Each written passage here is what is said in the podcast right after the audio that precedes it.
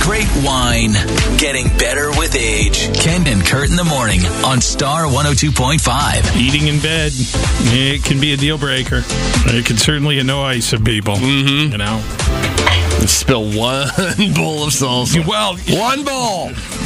I don't even know why you would bring such a thing there. Because I'm not going to have chips plain. not a Neanderthal. Get up, go to the kitchen. Ah.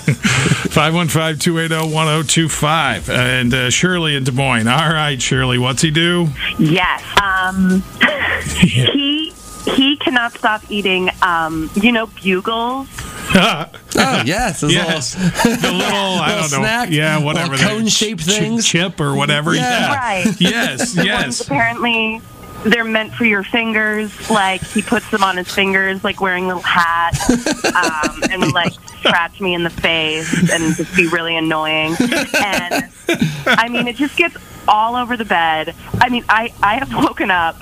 I can't even count how many times with like bugles in between my cleavage, like sitting there. I'm like, I don't need this morning snack. And I mean, it just it sometimes just feels like when I wake up that I'm like on a beach because the crumbs are just everywhere. Oh, wow. Yeah.